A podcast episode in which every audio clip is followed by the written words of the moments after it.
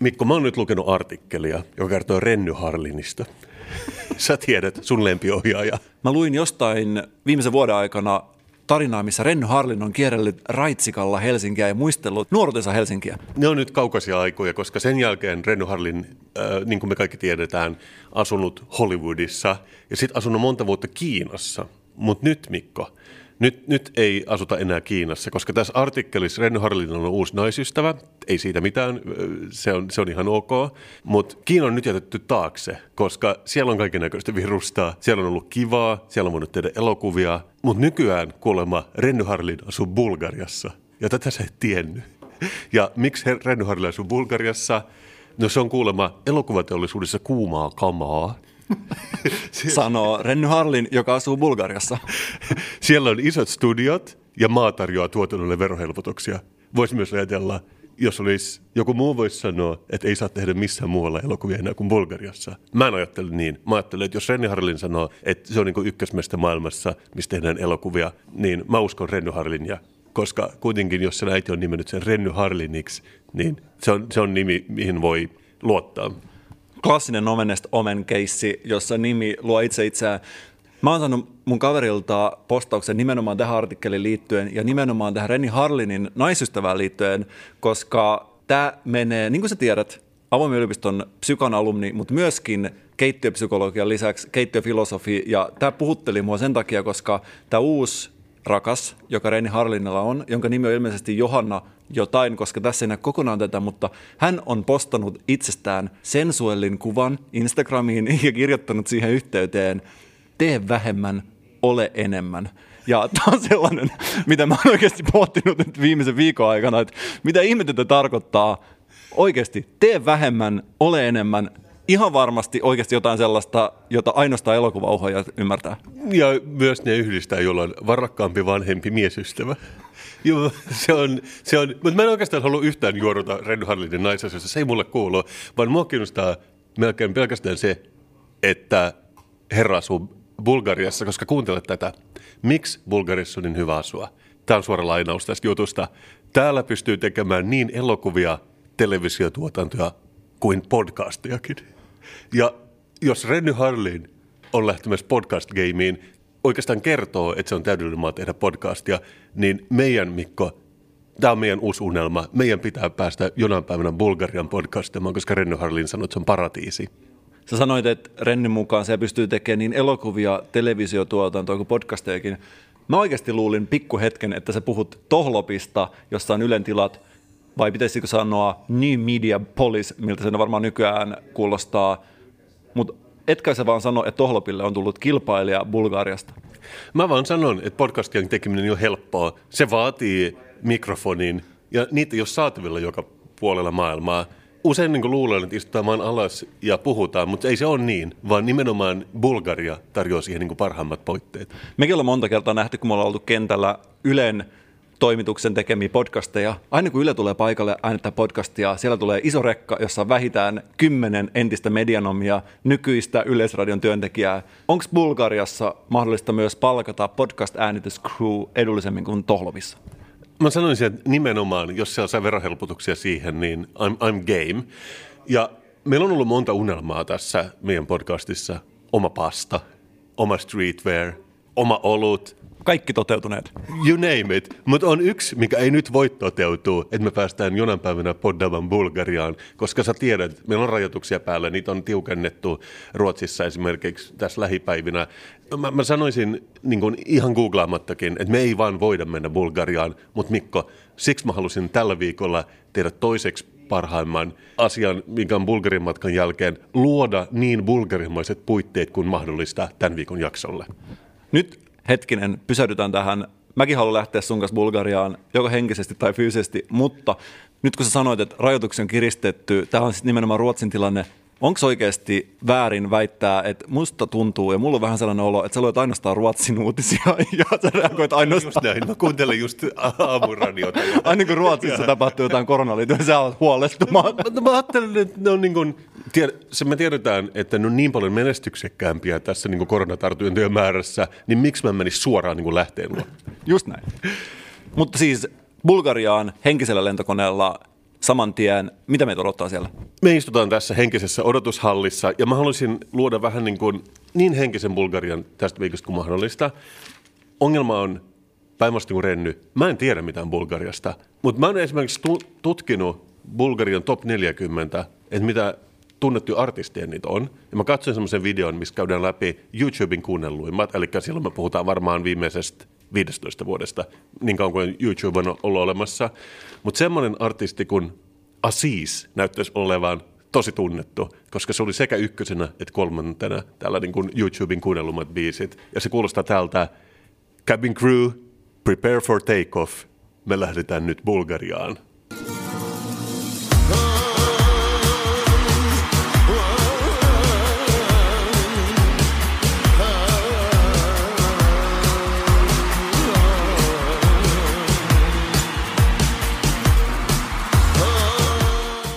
Tiedätkö sä, kun ollaan ulkomailla, mun kaverilla oli tapana aina, kun mentiin ihan mihin tahansa, me kierrättiin joskus Eurooppaa me bändin kanssa, ja yksi meidän crewsta, aina kun se näki jotain, se löysi linkin Tampereelle, ja aina kun esimerkiksi se näki punaista tiiltä, hän on ihan kuin Tampereella, ja tästä pakko sanoa, aivan kuin Lauri Tähkä oikeasti. Onko tässä paikallinen Lauri Tähkä? Kyllä, mä sanon tuohon kyllä, jos Lauri Tähkä musiikki lasketaan chalgaksi, eli bulgarialaiseksi folkpopiksi jo, joka on romanitaustaista. Siis Lauri Tähkä on folkpoppi, ei tosi romanitaustaista mun tietääkseni, mutta hyvin lähellä. Mä kuitenkin, Bulgaria on meille uusi maa, mutta ei enää, koska nyt me esimerkiksi me tiedetään niin paljon jo Asisista, joka on esimerkiksi levyttänyt bulgarilaisten rap-artistien niin kuin Ustaattan ja Vanko Ykkösen kanssa. Tiesitkö Mikko, Asisiksen oikea nimi on Vasil Trojakov Bojanov? En tiennyt, mutta pistän oikeasti muistiin ja otan samalla hörpyn henkistä mustikkamehua, jota lentoyhtiö meille tarjoaa. Se, että jonkun nimi on Vasil Trojanov Bojanov, on ihan yhtä hauska kuin se, että Ugandassa on alue, jonka nimi on Buganda. Tiesitkö esimerkiksi, että artisti Aziz oli vuonna 2007 Bulgarian Big Brotherissa 19 päivää talossa ennen kuin lähti vapaaehtoisesti pois. Miksi hän lähti? Se, tar- se, niin syvällä mä en vielä on Bulgarin opinnoissa. Tiesitkö että Asisiksen eka albumi vuodet 99 oli nimeltään Bolka, joka tarkoittaa tuskaa? En. Tiesitkö sä, että toka albumi Machete Sasta Plachat, eli Miehetkin itkevät, ää, oli myös hyvin suosittu, ja kolmas albumi vuodelta 2001 Saltsi oli nimeltään Kyyneleet. Eli sä kuulet itse, miten tunteellinen artisti tämä on. Aivan kuin Lauri Tähkä. Ja mä ajattelin, että sä tietäisit tämän, koska kuitenkin Asis on osallistunut Euroviisuihin vuonna 2006 Marianne Popovan kanssa. Ja sinä, jos joku, pitäisi tietää tällaiset asiat. Pitäisi tietää ihan jokaista kilpailijaa ja muistaa etunimeltä, mutta varmasti jos nähtäisi video, tulisi mieleen. Oikeastaan mitä enemmän mä tutustuin, tutustuin Asisiksen tarinaan, sitä enemmän mä tutustuin Bulgariaan. mä haluaisin oikeastaan niin kysyä sulta, Mikko, tiedätkö kuuluuko Bulgaria esimerkiksi EU-hun? Tämä on ihan oikeasti paha kysymys. niin on. Mm, ei kuulu. Kyllä kuuluu. Mistä, Ouch. mistä vuodesta? 2007. 2007? Joo, kyllä. Eli 13 vuotta. Mikko, mitä kieltä Bulgariassa puhutaan? Bulgariaa. No, se on kyllä totta. Se on niin kuin sokua Slovenialle, Makedonialle ja Serbokratialle. Okei, sä tiedät nyt, että Bulgari kuuluu EU-hun, mutta voiko siellä käyttää euroja? Ei voi. Ei, koska niiden kaunis valuutta Lev jyrää vieläkin. Varmasti monet oikeasti miettinyt, että mikä olisi aikuisten versio klassisesta aasihännän kiinnityksestä. Ja mä voisin sanoa, että osoita Bulgarian sijainti kartalla voisi olla aika lähellä, koska mulla ei ole aavistustakaan, missä se sijaitsee. Jossain Saksan eteläpuolella ja Afrikan pohjoispuolella. Mä huomaan, että sä et tiedä mitään meidän bulgarilaisista veljistä, sisarista ja non-binääreistä, mutta mä voin kertoa sulle, että se on itse asiassa Euroopan vanhin maa, koska se on perustettu jo vuonna 681 ja, ja se oli herra, jonka nimi oli Khan Asparuh, joka perusti sen, ja kuulostaa mun mielestä tosi paljon bulgarilaisesta versiosta Kasperista. Vähän niin kuin Suomen Turku. Siinä missä Turku on Suomen vanhin kaupunki, Bulgaria Euroopan vanhin maa. Huomatko, miten näitä yhtäläisyyksiä alkaa löytymään? Todellakin. ja mä voin myös kertoa, että Euroopan Turku eli Bulgaria on Euroopan köyhin maa, mutta siellä on kuitenkin 916 miljonääriä. Mä haluan vielä yhden kysymyksen kysyä sulta, kun me mennään eteenpäin. Onko Bulgariassa rabiesta? Ehdottomasti on. Siis tässä jutussa mä luin, sanotaan, että ei ole, paitsi koirissa, lepakoissa ja muissa nisäkkäissä, mutta siis ei ole. Et ei tarvitse olla sinänsä niin kuin huolestunut. Hyviä uutisia. Joskus tosin pakko sanoa, että se pahin rabies ei ole meidän ihossa, vaan meidän sydämissä. Ja mä luin näitä Bulgarian faktoja. Mä tunsin, mitä mä otin mun Bulgariaan, mun henkisen sydämeeni. Ja oikeastaan tämä tärkein kysymys, minkä mä haluan kysyä sulta, viihtyykö Renny Harlin Bulgariassa? Mä haluan uskoa, että viihtyy. Viihtyy oikein hyvin, ja se on pääasiassa mulle, koska taas kerran, jos Renny Harlin viihtyy Bulgariassa, mekin viihdytään Bulgariassa, joten tervetuloa tälle matkalle. Romania, Bulgaria. Romania, Bulgaria. Romania, Bulgaria. Romania, Bulgaria.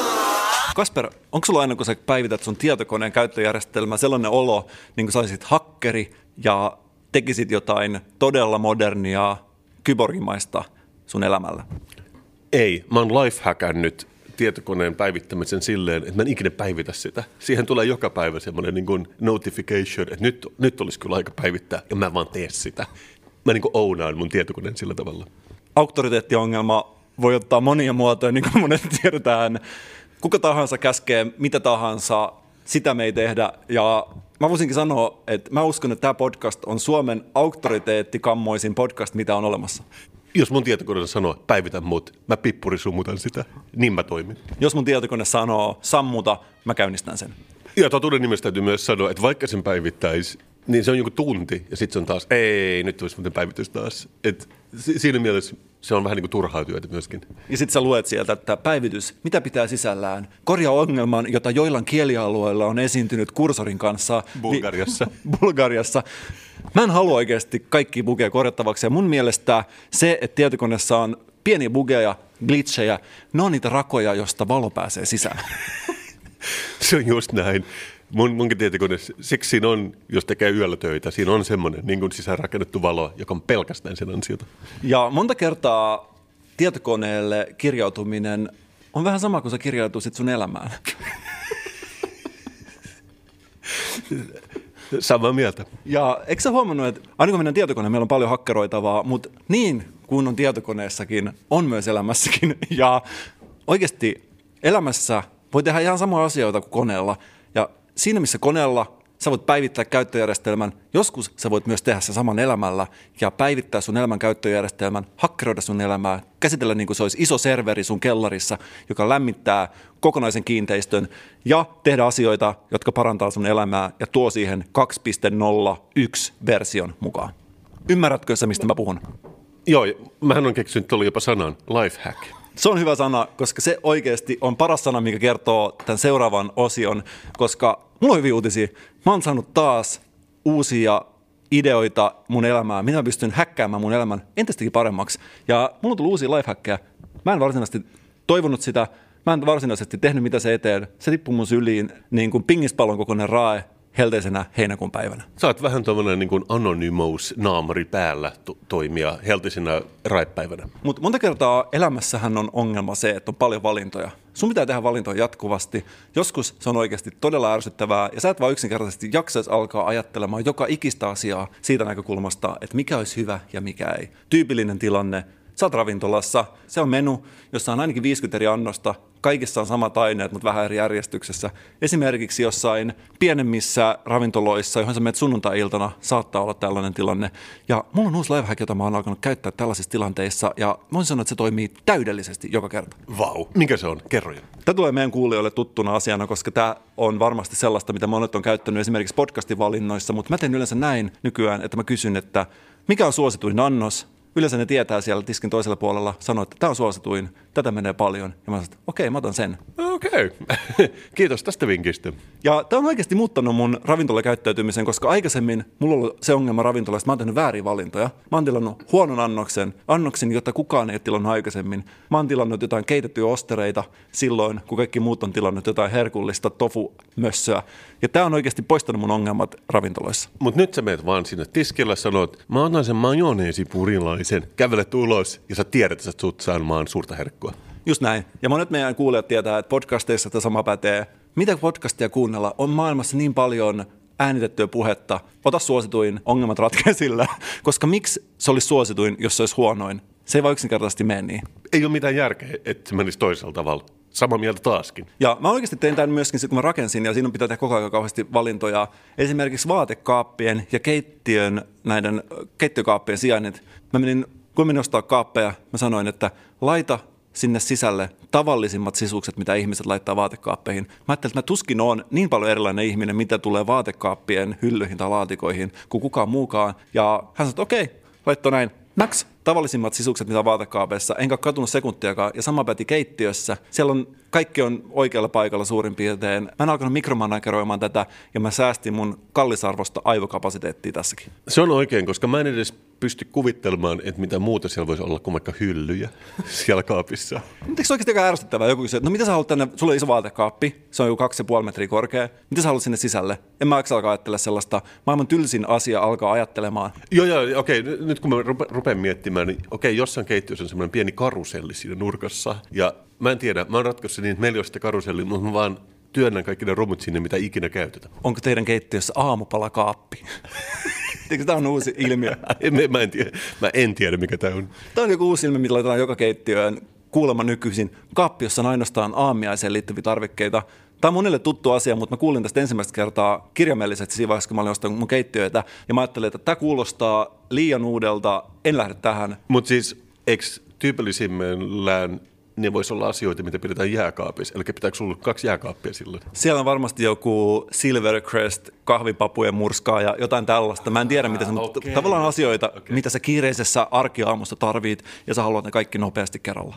Juuri niin, se, se niin kuin vakuumkahvin tekijä. Mutta nyt kun me tilataan joka paikassa suosituin annos ja me kuunnellaan suosituin podcastia ja me pistetään meidän vaatekaappeihin suosituimmat sisukset, ymmärrätkö sä, mikä katastrofaalinen seuraus tästä tulee? Tämän jälkeen oot kirjaimellisesti yksi monesta ihmisestä, mitä Suomessa on, ja sulle ei ole enää mitään keinoja erottautua. Ja oikea ongelma, mikä tästä tulee mukanaan, on tietenkin se, että miten tuntea itsensä erityiseksi sen jälkeen, kun sun vaatekaappi podcast-maku ja sun annos sun edessä on tavallisinta ja suosituinta, mitä on ikinä ollut. Mä en ajatellut tätä, että sä nyt kun tänä aamuna, kun sä heräsit, sä avasit sun kaapin se oli silleen wake up sheeple. Mulla onkin ihan niin kuin taviksen vaatekaappi. Mä en ottanut tätä huomioon. Ouch. Miten sä oot ratkaissut tämän? Tämä on oikeasti ongelma, koska sä tiedät sen tilanteen, sä menet Flow-festivaaleille, yhtäkkiä sä huomaat, että itse asiassa sä oot vaan yksi näistä ihmisistä, joka on täällä paikalla, ja mä oon nähnyt ainakin monien kasvoilla suurta ahdistusta, pelkoa ja epätoivoa sen tosiasian edessä, että sä itse asiassa oot täysin samanlainen ihminen kuin kaikki muutkin. Sä oot menossa katsomaan sitä FG Twixin keikkaa, niin kuin kaikki muutkin, ja tämä on suuri ongelma, jota mä ajattelin, että meidän on pakko, jos mä annan tällaisia vinkkejä, tilaa suosituinta, valitse suosituin. Meidän pakko ottaa tämä huomioon, koska muuten tämä ei olisi kunnon lifehack. Olisi vähän niin kuin sä päivittäisit sun käyttöjärjestelmä ennen kuin sun kaikki muut ohjelmat on uuden käyttöjärjestelmän tasalla. Piru viekö, nyt mä en edes enää tiedä mitä ajatella. Kerro mitä mun pitää ajatella. No mä mietin, että yksi selkeä asia, tämäkin on sellainen, mitä monet käyttää Flow-festivaalilla, tätä voi käyttää myöskin sun sosiaalisen median kanavissa, kuvissa, on klassisin ja vanhin tapa tuoda sitä sun omaa ainutlaatuista, erityistä persoonaa esille, ja olisi tällainen kuin hauska päähine. Eikö tämä joku sellainen incel-kikka, että sun pitää olla joku peacocking, joku punainen hattu päässä, että ihmiset huomaa sut? Mä en tiedä, sano sä, mutta... Sä oot kuitenkin nähnyt ihmisiä, joilla on hauska päähine. Mikä on oikeasti helpoin tapa kiinnittää huomio johonkin muuhun asiaan kuin sun vaatekaapin sisältöön, sun podcast-makuun tai sun annokseen sun edessä on tietenkin klassisin vanhin tapa erottautua. Ensimmäinen tapa itse asiassa erottautua, mitä ihmiskunnalla on ollut. Hassu hattu päähän. Mitä mieltä oot tällaisesta? Se on hyvä. Onko se vähän sama kuin postaa pelkästään mustavalkoisia kuvia Instagramiin, koska se ei olisi mitään. Sehän näyttää, että sä olet niin kuin erikoinen ja vähän kulttuurelli ja taiteellinen ihminen. Se on just näin. Mikä tahansa tavallisen ruma kuva muuttuu erottiseksi, kun siitä otetaan värit pois. Sä et nyt tiedät graafikkona tämän. Joo, ja myöskin, jos sulla on actual erottinen kuva, jos sä teet sit mustavalkoisen, sit tulee taidetta. Joten se on niin kuin life hack itsessään. Kyllä. Ja monesti monilla ihmisillä ei ole mahdollista ostaa, ostaa sitä hauskaa ja erottautuvaa päähinettä. Sä tiedät, ei oikeasti kaikilla ihmisillä mahdollista. Me ollaan etuoikeutettuja meillä on mahdollista pitää päähinnät päässä, mutta kaikille ole näin. Se on yhteiskuntaluokkakysymys. Ja jos sulle ei ole mahdollista hankkia sitä hauskaa päähinettä, niin toinen, itse asiassa tämä on oikeasti ihmiskunnan historiasta toiseksi vanhin tapa erottautua sen jälkeen, että on ollut hauskoja päähineitä, mutta jossain vaiheessa se meni esihistoriallisella ajalla niin pitkälle, että oli kaikilla hauskat päähineet päässä, ja sä ymmärrät, mitä sitten käy. Niin, silleen, joo, mammutin nahkaa, uu, tosi original. Joo, mä ymmärrän, missä puhut. Ja yhtäkkiä me ollaan taas siinä tilanteessa, että me ollaan siellä Flow-festivaalilla, kaikilla on hassu päähine, kaikki tilaa sitä tavallisinta ruokaa, vaatekaappia, podcastia, ei ole mitään keinoa enää. Mikä olisi toisiksi vanhin keino erottautua? Lähdetään päästä alaspäin, hauskan päähinen jälkeen, hauska huivi. Aha, mä luulin, että aurinkolasit, mutta kyllä, kyllä huivikin toimii. Huivi voi olla oikeasti, siinä voi olla paljon eri kuvioita. Se voi olla vaikka joku jalkapallojoukkojen huivi, näitähän näkee joka paikassa.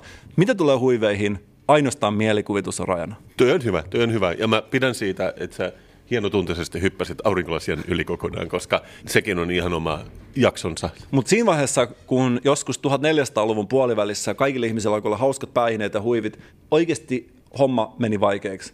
Millä enää erottautua, koska kaikki ulkoiset keinot on käytetty, ei ole enää mitään mahdollista. Ja tämä seuraava on sellainen, johon sinä itsekin oot joskus syyllistynyt, koska mä mietin, että hauskan päähineen ja huivin lisäksi ainut vaihtoehto erottautua ihmisistä on tietenkin hauska mielipide. Yritätkö sanoa, että joskus se kaunein accessory, mitä sulla voi olla, se on sun päässä? Just näin, ja siis sä on itse asiassa sanonut, että sä oot valinnut Pepsin ainoastaan sen takia, kun kaikki muut valitsee kokiksi, eikö niin? Totta kai, se tekee musta niin paljon erikoisemman. Siihen mä en ole vielä mennyt. Mä oon vähän niin kuin leikitellyt ajatuksella, että mä söisin löysäksi keitettyä kananmunia kovaksi keitetyn sijaan, mutta mä en ole vielä valmis siihen. Mutta niin kuin huomaat, sit, jos sä oikeasti, sulla on hauska mielipide, se vapauttaa sut kaikilla muilla elämän sektoreilla tavallisuuteen. Sun ei yhtäkkiä enää tarvitse valita ravintolassa mitään muuta kuin suosituinta ja niin edespäin. Tämä on sellainen portti vapauteen, joka on mun mielestä jäänyt ehkä vähän vähemmälle huomiolle kuin se olisi pitänyt. Joo, mun lifehackhan on vadottaa joko populaari mielipide ja sitten ajatella päinvastoin. Jos kaikki tykkää rillaamisesta, mä sanon, mä en tykkää rillaamisesta. Ja se on se hassu mielipide. Shh, shh, Tässä on nyt oikeasti se, että sä paljastat koko meidän podcastin kaavan ihmisille. Tämä koko juttu on perustunut siihen, että me sanotaan vaan asiat päinvastoin kuin ne oikeasti on ja perustellaan sitä väkisin. 172 tuntia kestänyt tämä ajatuskaava, mutta nyt kun sä paljastat sen, mä pelkään, että tulee kopipodcasteja joka paikkaan. Toisaalta se on ehkä myös se syy, miksi me sanotaan, että on Suomen suositun podcast. Mutta se ehkä ei ole sitä. Et nyt jos me läväytetään kortit pöytään, niin ehkä se kääntyy sekin. Ja mä huomasin, että esimerkiksi mun y- yksi ystävä käytti tätä keinoa yksi päivä. Sä tiedät yhteen nimeltä Halo Helsinki, josta kukaan ei pidä. Siis tämä ei ole edes mitään vihapuhetta, ei mulla ole mitään sitä yhteyttä musiikkiin tai ihmisiä vastaan tietenkään, mutta mä en yksinkertaisesti tunne yhtä ainut ihmistä, joka pitäisi Halo Helsingistä. Mä en ole ikinä nähnyt, kaikki on sitä mieltä, että se on vain yksinkertaisesti huonoa musiikkia ja ei ehkä ole sellaista niin kuin, tavallaan oman kaveriporukan sellaista ykkösmusiikkia, mitä pistetään soimaan, jos saadaan ihan mitä tahansa laittaa. Onks Halo Helsinki 2020-luvun kemopetro? Eikö se tunne ketään, ketä on ikinä pitänyt kemopetrolista? Mä, mä sanoisin, että ne on niin kuin, siinä on 20 vuotta väliä, mutta ne on niin kuin täysin interchangeable bändiä. Monethan sanoi, että nyt kun Halo Helsingiltä tuli tämä uusi, vähän tällainen swingahtava biisi, joka sopisi ehkä just tonnekin tuollaiseen merirosvokahvilaan. Monet sanoi, että Halo Helsinki on 2020-luvun baseballs. Muistatko sä yhteen? Siis saksalainen coverbändi. joka soitti tällaisia fiftari-kovereita tunnetuista kappaleista. Ja, no, se on vähän ontuva vertaus, mutta okei, me- mennään sillä. Mun mielestä on hyvä vertaus, mutta mä havahduin tähän, että tämä meidän lifehack, mikä nyt on tämä, että valitse suosituinta, mutta käytä tehosteena jotain erikoista. Mun kaveri alkoi mennä kehumaan Halo Helsinkiä ja mä ajattelin, että tämä on oikeasti väsynein tapa kerätä huomiota, mitä mä oon ikinä törmännyt. Ja tämä on hyvä esimerkki siitä, että monet työkalut on oikein käytettynä hyödyllisiä, mutta vääriskäsissä ja väärän aikaan käytettynä vaarallisia sekä itselle että muille. Aivan, just, että me, me tarvittaisiin joku semmoinen niin tulityökortti siihen, että kuuntelee tietynlaista musiikkia. Joku tällainen kulttuurillinen ajokortti, jota voitaisiin suorittaa esimerkiksi kansalaisopistoissa, voisi olla paikallaan niin, että me pystytäisiin kontrolloimaan näitä meidän välineitä, mitä meillä on, mitä tulee elämän tietojärjestelmän hakkerointiin. Juuri niin, eikö joissain kouluissa ainakin ajettu joku ompelukoniin ajokortti ja tunnettiin myös ATK-ajokortti. Et se on jäänyt vähän niin kuin unhalaan, että me voitaisiin tuoda ne takaisin. Mä näkisin myöskin tällaisen teoriakokeen kulttuurillinen ajokortti, missä sä menet istumaan ikivanhan tietokoneen eteen, näet paljon valokuvia kulttuurillisesta tilanteesta ja sun pitää aina valita yksi, kaksi tai kolme. Ihan varmasti olisi pikkuinen askel kohti parempaa yhteiskuntaa, mitä meillä on. Kiitos Mikko näistä viisauden sanoista kullanarvoisia. Romania, Bulgaria. A. Henkinen matka Bulgarian maaseudulla jatkuu. Ja se on hauskaa, Mikko, että sä aikaisemmin vertasit Bulgariaa Euroopan vanhinta maata Turkuun, Euroopan vanhimpaan kaupunkiin, koska yksi meidän eliittikuulijoista lähetti mulle tämmöisen linkin, että Turku-seuralla, Obusamfundet, niillä on murre-uutisia YouTubessa. Ja, ja, ja tämä ilahdutti mua tietenkin todella paljon, koska mä muistan, että ennen vanhaa, mä en tiedä onko niitä enää, mutta oli paikallisradioita Turussa ja sieltä tuli aina nyt murreuutisia, ne ei ollut kauhean hauskoja, mutta musta on tosi kiva, että nekin on ottanut digiloikan. No mä katsoin ne murreuutiset, mutta en mä ymmärtänyt mitään, mulla on, mä oon unohtanut sen murteen, mutta sen sijaan mä löysin samalta kanavalta ihan fantastisen naisen, jonka nimi on Maija, ja silloin sellainen, sa, silloin sellainen YouTube-sarja kuin Maija Murre Möötti, missä opettaa meille Turun murteen saloja. Ja ei siinä vielä mitään. Mähän on kuitenkin, mä oon suorittanut peruskurssin siinäkin. Mun on niin kuin, Turun murteen ajokortti suoritettu kauan sitten. Mutta mä pidin siitä, miten nuorekkaasti Turun murre esitetään tänä päivänä. Koska kuuntelet tätä introa tähän Maijan murren mööttiin. Mä en ole editoinut tätä millään tavalla. Shut up and sit down. Turkuseura esittää Suomen Turkulehti äänenä. Mä tulen Turusta. Ihan niin kuin olisi ollut jossain Itä-Helsingin metroasemalla oikeasti. Tämä oli niin nuorekas. Ihan niin kuin Bombfunk MC soittaisi taustalla ja joku breikkaa ja puhuu Turun murretta. Mun mielestä tämä oli niin kuin, mä, mä ilahduin enemmän kuin mistään muusta. Mä huomasin myös, että Turkuseuran YouTube-videolla, niillä on ihan niin kuin huolestuttavan vähän katsomiskertoja. Että esimerkiksi tälläkin murrevideolla oli vain neljä katselukertaa. Wow. Sen jälkeen mä olen tietenkin katsonut se ehkä kuusi kertaa, niin nyt siinä on kymmenen. Mutta mun mielestä meidän pitää tehdä jotain sille. Ja täytyy sanoa, että tämä turkulainen Maija, todella hyvä puhumaan turhemurretta. Ja se osasi myös jotenkin hajottaa sen sellaisiin osiin, että me kaikki muutkin ymmärretään, mistä on kyse. Ja siellä oli tämmöisiä lingvistisiä harjoituksia ja kertoo, että mistä mikäkin johtuu ja diftongeja ja bla bla bla bla. Se ei ollut musta niin kiinnostavaa, tämä itse kielitieteellinen, mutta siitä annettiin välillä esimerkkejä, että miten turkulliset puhuu. Ja siinä mun mielestä ne oli napakymppejä, koska niissä oli tavoitettu semmoinen tietty turkulaisuus, minkä mä ainakin muistan. Kuuntele vaikka tätä. Kyllä se niin ruma on kaikin puolin doi rakennukset. että tietynlainen semmoinen masentava negatiivisuus on kaikissa näissä esimerkkeissä, mikä ilahdutti mua tosi paljon. Kuuntele vaikka tätä. Sult puuttus tästä blanketista kruksi, että oleksä naimisissa vai ei? Kauhean syyllistävää negatiivista oikeasti. Joo, ja myös tosi randomia, että, että miksi sen pitäisi olla naimisessa jonkun kanssa. Tämä siis jatkuu ja jatkuu. Mä tulen Turusta. Me herätti siihen, kun kuului skrapina ja rotti kolme neljä peräkkäin. Siis Turku on täynnä rottia, naimattomia ihmisiä, jotka täyttää lomaketta. Mitä ihmettä? Puhumattakin, puhumattakaan tästä. Mun meni alushousutte uuman paikasta kumminauha poikki. Tämä henkilökuva alkaa oikeasti olla huolestuttavampi koko ajan. Mutta just se, että viisi siitä, millä tavalla sen sanoo, mun mielestä se on tavoitettu se i- i- ikään kuin turkulainen psyyke, että mennään vähän niin kuin negatiivisuuden kautta asioihin ja silloin mun mielestä sä voit puhua vaikka mie- ja siekieltä, sillä ei ole mitään väliä, kunhan sä vaan sanoit, että no mie kadotin alushousut tuohon torille ja nyt, nyt ei voi mitään.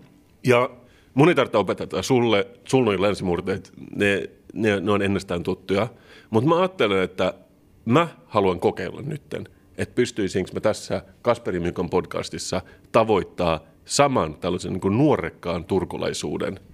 Ja siksi mulla on nyt uusi segmentti, jonka nimi on Kassun murrekryyni. Ja mä oon tehnyt siellä jinglen, joka kuulostaa tältä.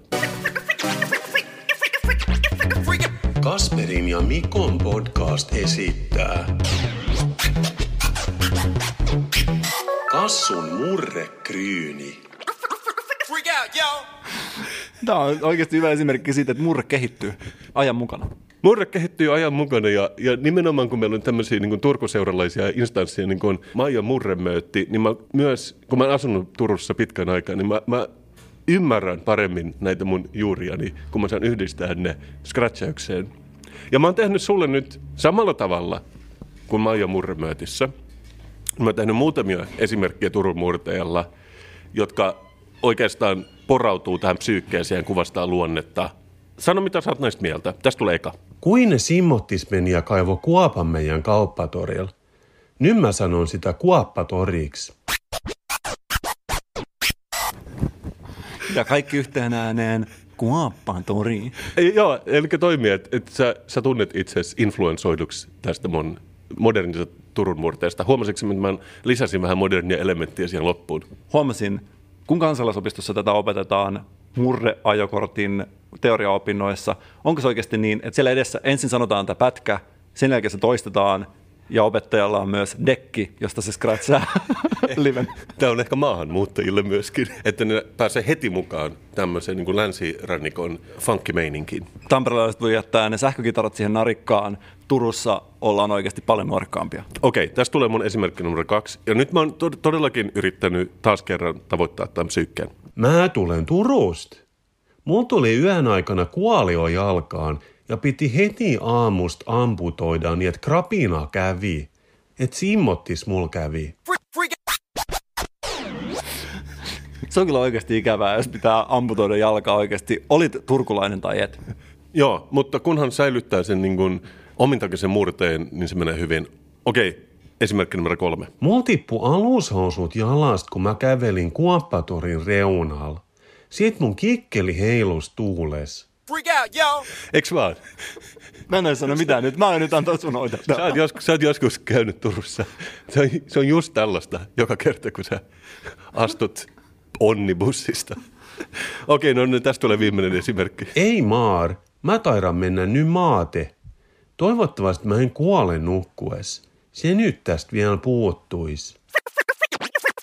No joo, e- eli, eli mä näen, että et äsken sä puhuit ihan normaalisti, mutta jos me nyt kokeillaan ihan vaan näiden niin kuin Kassun murrekryynin oppien avulla puhuu, niin menisikö se näin, että kuin meidän täytyy Bulgarian lähteä yhtäkkiä poddaamaan? Eikö me voida olla täällä Hesas?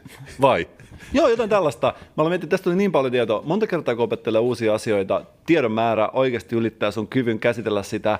Mun mielessä on ainoastaan kolme kirjainta, samat kirjaimet, jotka on salolaiseen alikulkutunneliin kirjoitettu seinäleisolla. Ja ne on tietenkin K, U ja I. Kui. Mä en tiedä oikeasti, miten tästä edetään, mutta mä odotan, että mä pääsen näissä opinnoissa vielä joskus eteenpäin. Joo, mutta hyvä. Sulatellaan näitä viik- viikon verran. Ehkä meidän ensi viikon jakso me puhutaan kokonaan tällä kaunilla länsirannikon murteella. Ja ehkä meidän pitäisi tehdä tästä koko podcastista myös Turun murteella versio, uudelleen äänittää kaikki jaksot Turun murteella. Aika kova urakka, mutta ihan varmasti palkitsis lopussa. Pistetään mietitä missiin, paitsi jos me kuollaan ennen sitä. Romania, Bulgaria. Romania, Bulgaria. Romania, Bulgaria. Romania, Bulgaria. Hassu yhteensattuma. Oikeastaan tässä on monta hassua yhteensattumaa nyt. Hassu yhteensattumaa, että sä et ole ajanut partaa moneen päivään, sulla on toi pitkä parta, sulla on nahkanessu päällä ja sä näytät kuin baristalta.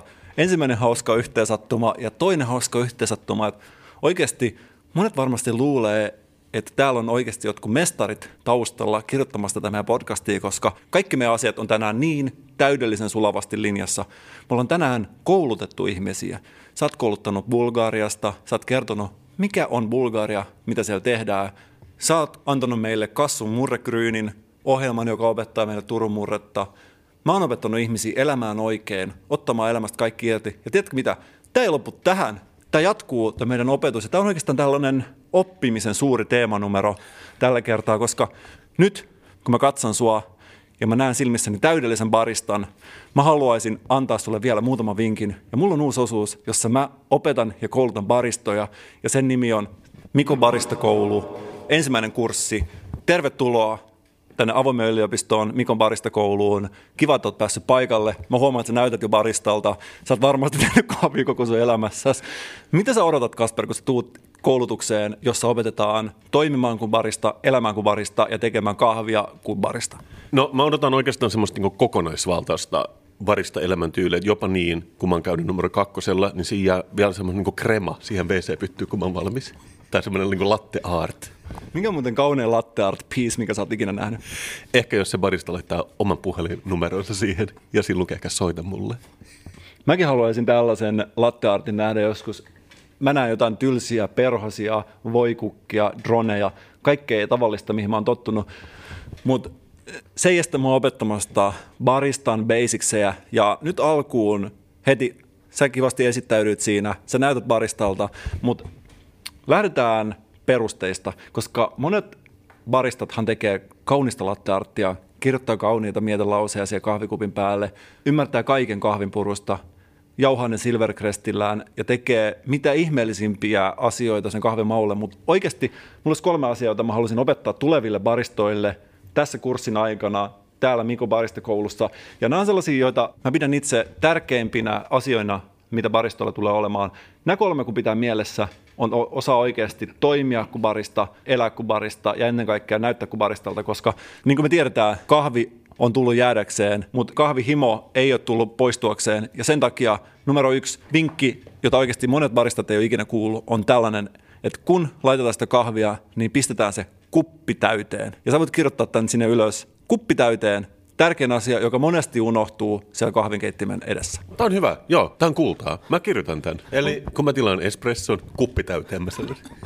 Onko se käynyt ikinä sille, että sä saat sen puolikkaan kupin, jos sä tilaat vaikka suoratin kahvia, sinne tulee puolikas kuppi ja oletetaan, että sä oot tällainen kaurajuoman juoja ja tehdään tällainen ikävä kaurajuoma-oletus. Mä oon itse törmännyt tähän useasti, aina jätetään sitä kaurajuomavaraa sinne ja mä en pidä siitä, mä haluan kupin täyteen, kirjoittakaa ylös. Se on, se on hyvä, jos sä niin kun uudelleen keksit koko tämän skenen, koska mä ilman muuta oletin, että sä olisit sellainen baristyy, joka väittää, että on keksinyt kahvin uudelleen. Mutta se on ikinä hyvä, että sä oot palaamassa juurille, että ei mitään niin muuta kuin mustaa sumppia. Niin et, I, I love it, että heittää temperamenttisesti se nahkaessu niin katuojaan ja on silleen, että vain mustaa sumppia. Mikko. Ja oikeastikin tämä, liittyy siihen mun ekstra kahvikokeiluun, josta mä oon puhunut niin monena kertana aikaisemminkin. Euro 79 toppa, mä oon juonut sen kokonaan ja ainoastaan ihmiset, jotka on juonut sen, tietää, mistä kahvissa on kysymys. Toinen asia, mikä unohtuu monta kertaa ihmisiltä, mitä tulee kahviin, varsinkin siellä tiskien takana. Itse asiassa ne kaikki asiat on sellaisia, mikä mua vaivaa nykykahvikulttuurissa, että mä haluaisin ehkä vähän oikoa ja haluaisin, että ihmiset oppii, on myöskin se, että kun tilataan sitä suoratin kahvia, otetaan mahdollisimman iso kuppi. Onko sinulla käynyt ikinä niin, kun sä oot kahvilassa ja tilat kahvia, se kuppi on vain yksinkertaisesti liian pieni? Itse asiassa se, mitä sä selität nyt, niin mä oon kokenut tämän jo monta vuotta sitten niin kahvilassa, tietenkin Lontoossa. Että siellä oli kaikki ne tavalliset flat whiteit sun muuta, mutta sitten oli chav coffee. Ja chav on siis englannin kielestä slangi jollekin vähän niin kuin ehkä työväenluokkaiselle tavikselle. Ja sitten oli semmoinen niin kuin hillitön, vaan semmoinen niin kuin litranen joku stobe, mihin tuli semmoista niin kuin mustaa kitkerää kahvia, mikä oli tosi pahaa. Mutta et, et ne, tätä on kokeiltu jo ehkä kymmenen vuotta sitten. Siellä oli selkeästi edellä tätä ilmiöä. Mä odotan, että nämä junttikupit tulee tänne Suomeenkin, että mä pääsen maistamaan niitä, koska mä en ole niin erikoiskahvien perä, ellei ole tullut vielä selviksi. Mä haluan, että se on iso, mahdollisimman alkeellinen kuppi, joka on vedetty piripintaa. Sun kahvila, Mikon musta kahvi, slogan, pakkisekasi. Mun peltivatsa kestää mitä tahansa ja sen takia mä pystyn juomaan hillittömät määrät kahvia mä oikeastikin haluaisin, kaikillahan tämä unelma, että haluaisin perustaa oman kahvilan. Kuinka monta kertaa saat kuulla oikeasti ihmiseltä, että haluaisin perustaa oman kahvilan? Onko se kuullut oikeasti ikinä tätä? En pitkään aikaan, mutta joo, oli semmoinen kyllä, oli, oli kyllä joo, semmoinen, mä luulen, että monen elämässä on ehkä ollut semmoinen niin kuin haave, kunnes ehkä käy ilmi, että se on kovaa työtä, mistä ei varmaan tienaa kovin paljon. Ja käytännössä aina kun sun ystävät tekee ihan mitä tahansa, sä seisat sen kahden neljän metrin kokoisen alueen sisällä ja joudut pitää nahkaessua. Se on varmaan sellainen, mitä ei kaikki ajattele siinä vaiheessa, kun on sitä ensimmäistä vuokrasopimusta tekemässä. Mun yksi kaveri se kävi bisneskurssilla, jo, sille sanottiin, että kahvis on hyvä kate sinänsä, mutta että niitä kuppeja pitää myydä joku tuhat tunnissa, että siihen pääsee voitolle. Mutta nyt oikeastaan, sä ehkä avasit mun silmät, mikä niin monta kertaa on käynyt tässä aikaisemminkin. Mä haluan oikeasti perustaa oman kahvilan. Mä haluan, että siellä on ainoastaan yksi kahvivaihtoehto. Se olisi lahja kaikille asiakkaille. Asiakkaille, jotka ehkä aikaisemmassa elämässä joutunut kysymään, mikä on teidän suosituin kuppinne, ja tilaamaan sen Mä annan heille palkinnon, ei tarvitse kysyä, ainoastaan yksi kuppi, se on suosituin, se on iso kuppi, se täytetään piripintaan. Ja kolmas, viimeinen, niin sanottu UPS, niin kuin sä sanoisit bisnesmaailmassa, mikä tulee olemaan tämän mun kahvilan menestysreseptin viimeinen naula kolmesta naulasta tulee olemaan se, että siellä saa ilmaisen santsikupin joka kerta. Se tarkoittaa sitä, että sen jälkeen kun se sun junttikuppi on tyhjä, sä voit juoda se vielä uudestaan. Sä puhut myös amerikkalaisesta dinerista, eikö vaan? Koska eikö siellä ole, että kun sä tuut dineriin, se täytetään se kuppi niin kysymättä ja, ja, ja saa lisää. Et kyllä, yhdistä molemmat mantereet sun konseptissa, niin sä olet voittaja. Monta kertaa silloin, kun tulee hyvä bisnesidea, alkaa oikeasti harmittaa se, että sä oot kertonut sen niin monelle ihmiselle. Mä oon tehnyt nyt ehkä suurimman virheen, mitä mä oon tehnyt mun ikinä mun bisnesuralla. Mä oon kertonut tämän liian monelle ihmiselle, mutta se ei estä mua yrittämästä oikeasti. Mä oon pistää uuden yrityksen pystyyn. Mulla on entuudestakin yrityksiä. Nyt tulee vielä uusi yritys. Mä alan myymään kahvia ja mä oon tehnyt kahvijuomisesta taas niin paljon siistimpää kuin se on ollut koskaan aikaisemmin. Ja tuutko sä asiakkaaksi Mikon kahvilaan heti kun se avataan tuohon kadun toiselle puolelle? Tuun, mutta vaan, jos mä saan perustaa naapuriin sen bisnesidean, mistä mä puhunut monta vuotta, mihin kukaan ei ole tarttunut, vaikka mä oon puhunut siitä Pie of Karelia, eli Karjalan piirakoita eri täytteellä. Kaikki tietää, että Karjalan piirakko on Suomen tapas. Mulla tulisi vähän niin kuin munavoi, aurinkoivat tomaatti, sun muu. Snack size, halpoja. Tosiaankaan ei mitään niin kuin deluxe cocktailpiirakoita. Tosi tavallisia Karjalan piirakoita, eri täytteellä, fast foodia. Mä ajattelen joku pahvi, lautanen, missä sen saa. Jos mä saan perustaa sen naapuriin, niin mä oon game. Lopeta, tuu nälkäiseksi, pistetään nimet paperiin ja lomakkeet sisään, aloitetaan bisnestoiminta 2021 bisneksen vuosi. Ja jos me voidaan palvella murteeksi, niin se antaa sen ihan pikkusäväyksen siihen, että ei kanssa mitään ka- Karjalan piirakoita kaffeet haluaisi. Niin silloin me ollaan mun mielestä jonkun juurilla. Romania, Bulgaria. Romania, Bulgaria. Romania, Bulgaria. Romania, Bulgaria. Mikko, oletko sä ihminen, joka laulaa suihkussa? Joo, Sä olet. Hyvä, koska moni tekee, ja se, tai se on oikeastaan varmaan enemmän ihmisiä, jotka laulaa suihkussa ja- kuin ne, jotka ei laula suihkussa. Ja mä lähdin oikein googlaamaan, että miksi ihmiset laulaa suihkussa. Mikä sun teoria on siihen? kiinnostava akustiikka, kiva etsiä niitä resonaatiopisteitä kylpyhuoneen akustiikasta, koska ääni soi, niin kuin tiedät, joissain taajuuksissa kovempaa, jos se kaikuu sieltä seinistä. Ehdottomasti kaiken muun hauskuuden lisäksi myös, myöskin tällainen akustinen tutkimusmatka. No sä oot just tommonen muusikko, koska nämä oli ne vastaukset, mitä mä sain, kun mä googlasin, että moni oli silleen, että ne kaakelit ja se jo- joku kaiku sun muu. Ja mä ajattelin, että ei missään nimessä, että eikö se ole vaan siksi laulaa ihmiset, koska vesi on lämmintä ja saa jonkun euforisen tunteen siellä. Että vaan silleen, äsken ei tuntunut hyvältä ja nyt tuntuu hyvältä ja siksi mä laulan. Mutta tietenkin sä olit ihan yhtä oikeassa sun tässä niin kuin musikaalisessa tutkimusmatkassa. Laulatko myös lämpimässä kylpyvedessä, koska jos te sun teoria lämpimän veden tuomasta euforiasta pitäisi paikkansa, sä laulaisit myös kylvyssä. Teetkö sä niin? Great minds think alike, koska tämä oli tavallaan se, mihin mä olin menossa, niin kuin sä arvasit, että mikä on se sosiaalisesti hyväksytty konventio. Mä en itse kylve, koska mun mielestä kylpy on vähän, että se on ehkä silleen minuutin sopiman lämmintä ja sitten siitä tulee vaan liian kylmää ja pitää lisätä sitä vettä. Ja, ja se on semmoinen prosessi, mikä on enemmän stressaavaa kuin nautinnollinen, joten mä en suoraan sanoen kylvä ikinä, mutta mä näkisin, että mä voisin samasta syystä laulaa siellä. Mä tiedän, että sä omistat kylpyammeen. Onko tullut lauluskeltua? Ei. Okei, eli sä, sä nimenomaan sä oot sen akustiikan perään. Joo, ja siis se kylpyamme, koska se on aika hiljaista. Jos sulla on joku tuoksukynttilä siinä vieressä, sä oot kylpemässä, se on harras hetki, jolloin sä nautit siitä lämpimästä vedestä. Siinä ei tee mieli rikkoa sitä, mutta mä väittäisin itse asiassa, että tämä laulamisen halu tulee myös siitä, että se vesi lorisee aika kovaa. Se tuntuu turvallisemmalta laulaa siinä kovassa vedenlorinassa kuin siinä hiljaisessa kylpyammesta vaikka saunassa, jos oikeasti pitää olla hiljaa. Se on muuten totta. Siksi kun käy Japanissa, niin niillähän on joissaan, tai siis tosi monessa pöntössä semmoinen joku suihkun ääni tai semmoinen huhtelun ääni, että se peittäisi kaikki ruumilliset äänähdykset, niin kuin vaikka laulamisen. Ja, ja tämä on aika hauskaa, koska mä puolustan tietenkin mun teoriaa siitä lämpimästä vedestä siksi, että puhutaan myös suihkuajatuksista, eli shower thoughts. Eli stressi laukeaa ja hetki itselle ja sitten sulla myös ajatella, tai sä, sun ajatukset menee vähän eri radoille. Ja jos sä et laula, sulla voi tulla joku hyvä idea siellä. Ja mun mielestä mä seuraan esimerkiksi Instagram-tiliä, jonka nimi on vaan Shower Thoughts. Ja sitten ajatuksia, mitä ihmisillä on tullut siellä. Mutta mä oon todellakin miettinyt, että voisiko ton viedä vielä pidemmälle, että onko esimerkiksi ok laulaa kunnan numero kakkosella. Sehän peittäisi kyllä ne äänähdykset, mitä ei halua kenenkään muun kuulevan, että jos laulaa vaikka oopperaa samalla. Mä väitän, että se voi niihin ylimpiin nuotteihin kuitenkin se toimitus itsessään vaikuttaa, sitten sit voi tulla turhan tällainen kaksisuuntainen vaikutuskaavio. Entäs se, että laulaa rakastellessa? Onko se niin kuin yay or nay niin kuin tämän suhteen? Mä en ole tällaisesta ilmiöstä kuullut, mutta ihan varmasti sitäkin, jos lähdet tutkimaan, niin varmasti löytyy tästäkin tietoa. Tämä tiedän, varmaan se, sitä pitää välttää ainakin niin kuin alussa, niin kuin ekoilla dateilla, koska se olisi outoa. Ja siis mä en tunnista tätä ilmiötä. Mutta onko se jotain sellaista, mitä sä ehkä haluaisit kokeilla? Mutta oot ehkä... Mä oon niin kuin tosi paljon puolustellut tätä mun teoriaa, että se suihkussa laulaminen ei perustu pelkästään akustiikkaan. Mä tykkään siitä, että meillä on, meillä on kaksi debattitiimiä tässä, joka debatoi vähän niin kuin Biden ja Trump. Onko sulla oikeasti sellainen teoria, että aina kun ihmisellä on mukavaa, se alkaa laulamaan? Tai aina kun tuntuu hyvältä, se laulaa. Onko tässä sun teoria? On, koska kuuntelut tätä viheltely kaupungilla. Kyllä vai ei? Sanooko silloin, kun ei ole ihmisiä näkyvissä? Jos ihmisiä on näkyvissä, se muuttuu toksiseksi.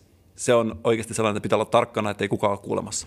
Munkin mielestä on ihan sairaan ärsyttävä, jos joku kävelee vaikka rautatieasemalla ja viheltelee. Niin sitten on silleen, että mitä toikin luulee tekevänsä viheltävän? Mitä se, mi, what, what is going on here? Toisaalta, niin kuin sä sanot, se voi olla nautinnollista vihellellä kaupungilla. Ehkä luonnossa sitten.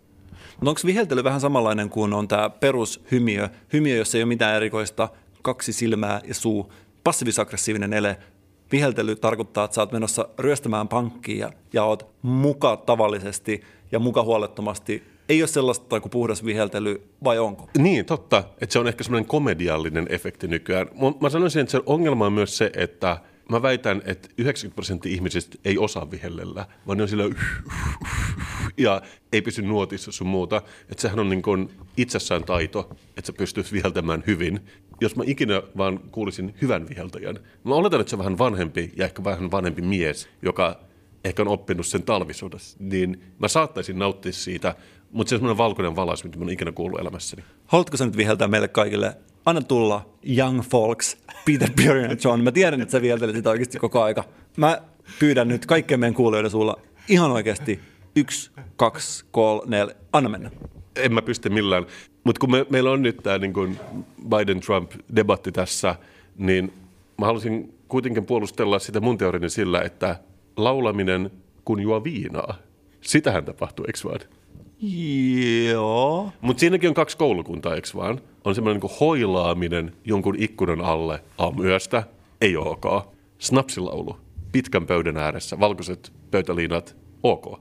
Joo, mä olen miettinyt tätä, että mä en ole pitkä aikaa ollut tilanteessa, missä laulettaisiin humalassa yhteislauluja. Tapahtuuko sitä? Sä kuitenkin tunnistat ilmiön. Tunnistan ilmiön, kyllä mä tunnistan, mutta mä olen oikeasti, mä olen ihan niin kuin vakavasti aloin nyt miettiä, että mä en ole oikeasti pitkä aikaa nähnyt tällaista.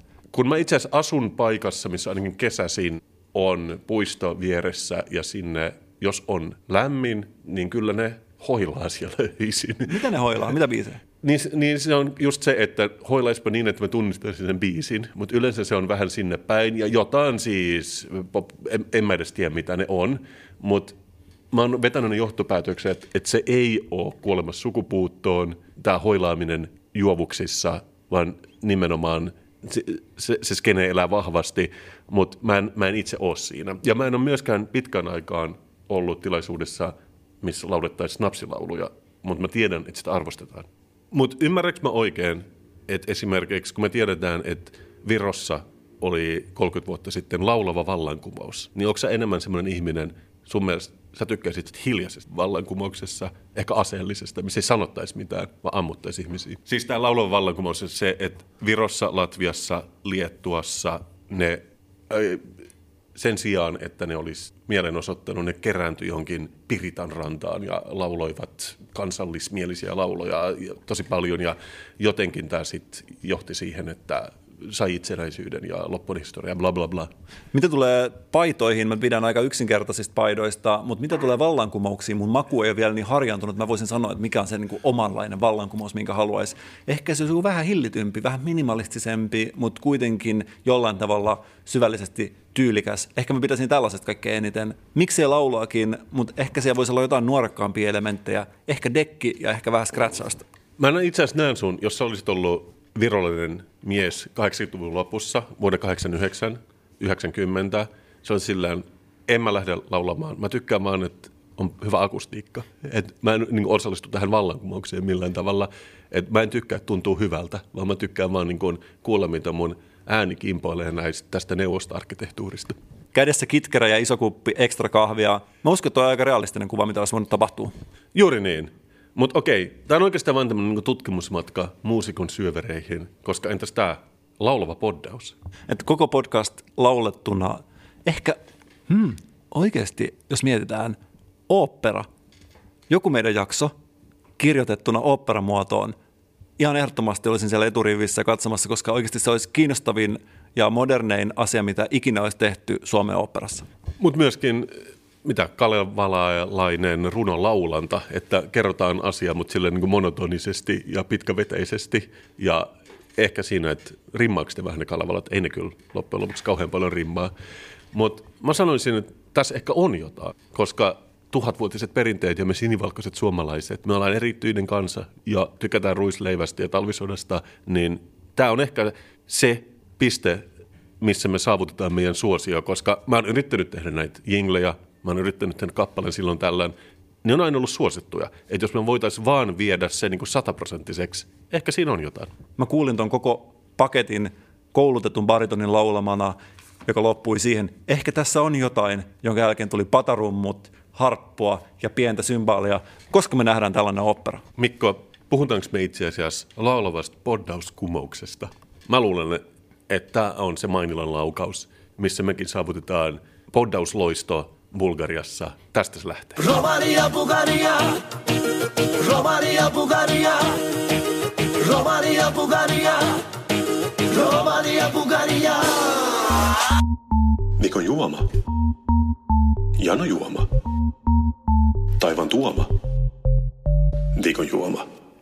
Taas se aikaa viikosta, niin kuin me laulavat poddaajat yleensä tavataan sanoa. Ja katso tätä pahaa poikaa. Wow. Onko se ikinä nähnyt mitään herkullisempaa?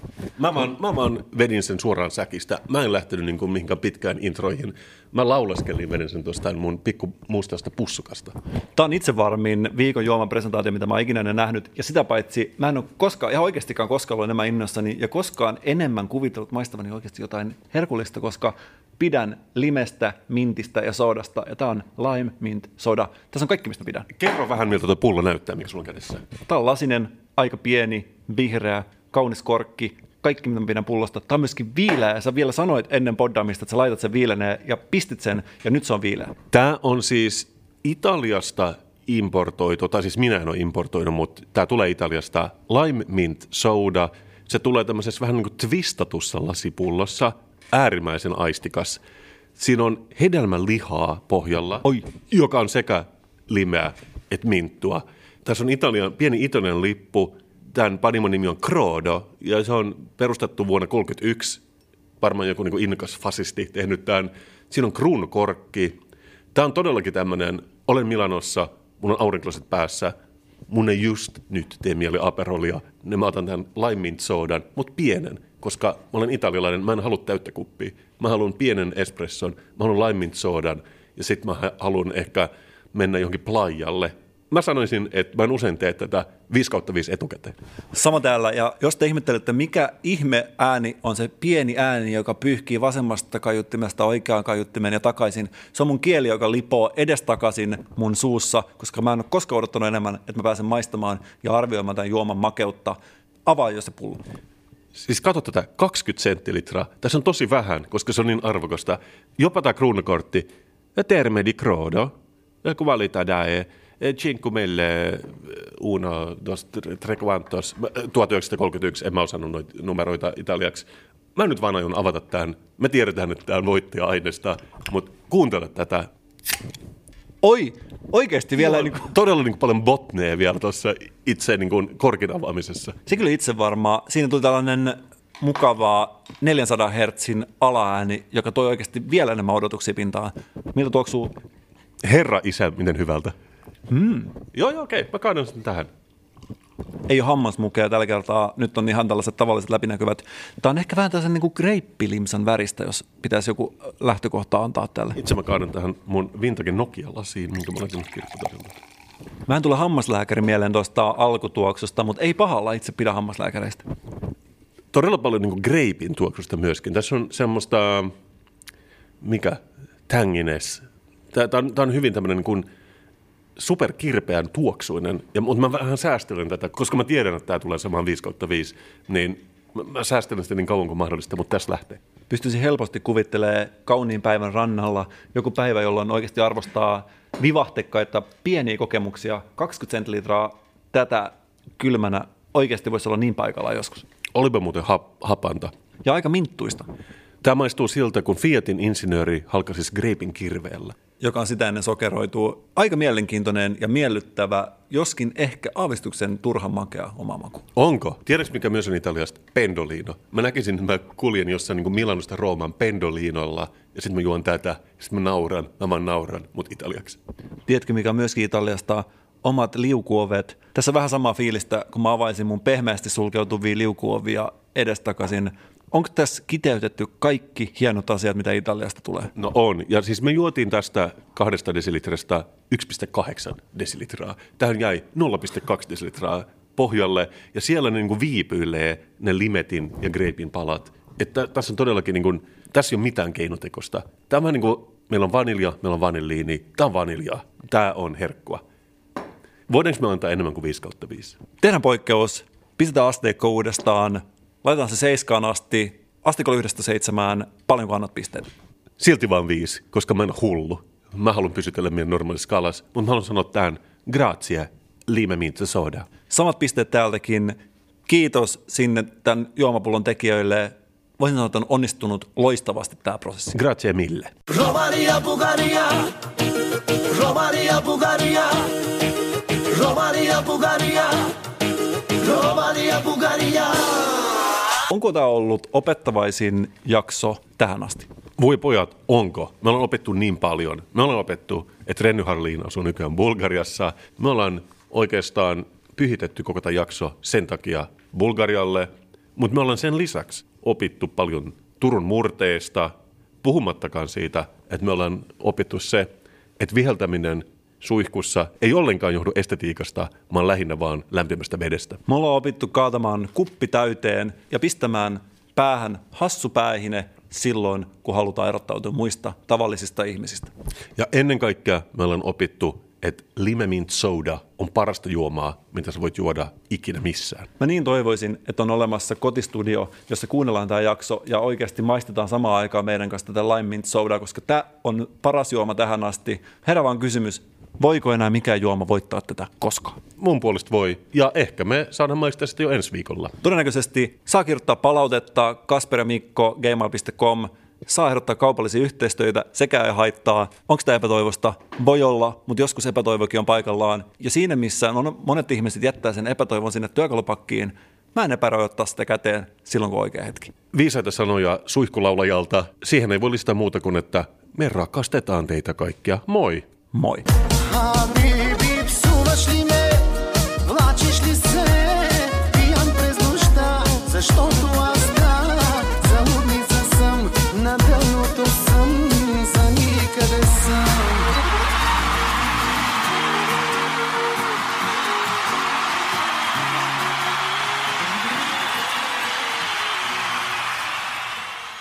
Hen sa ei leket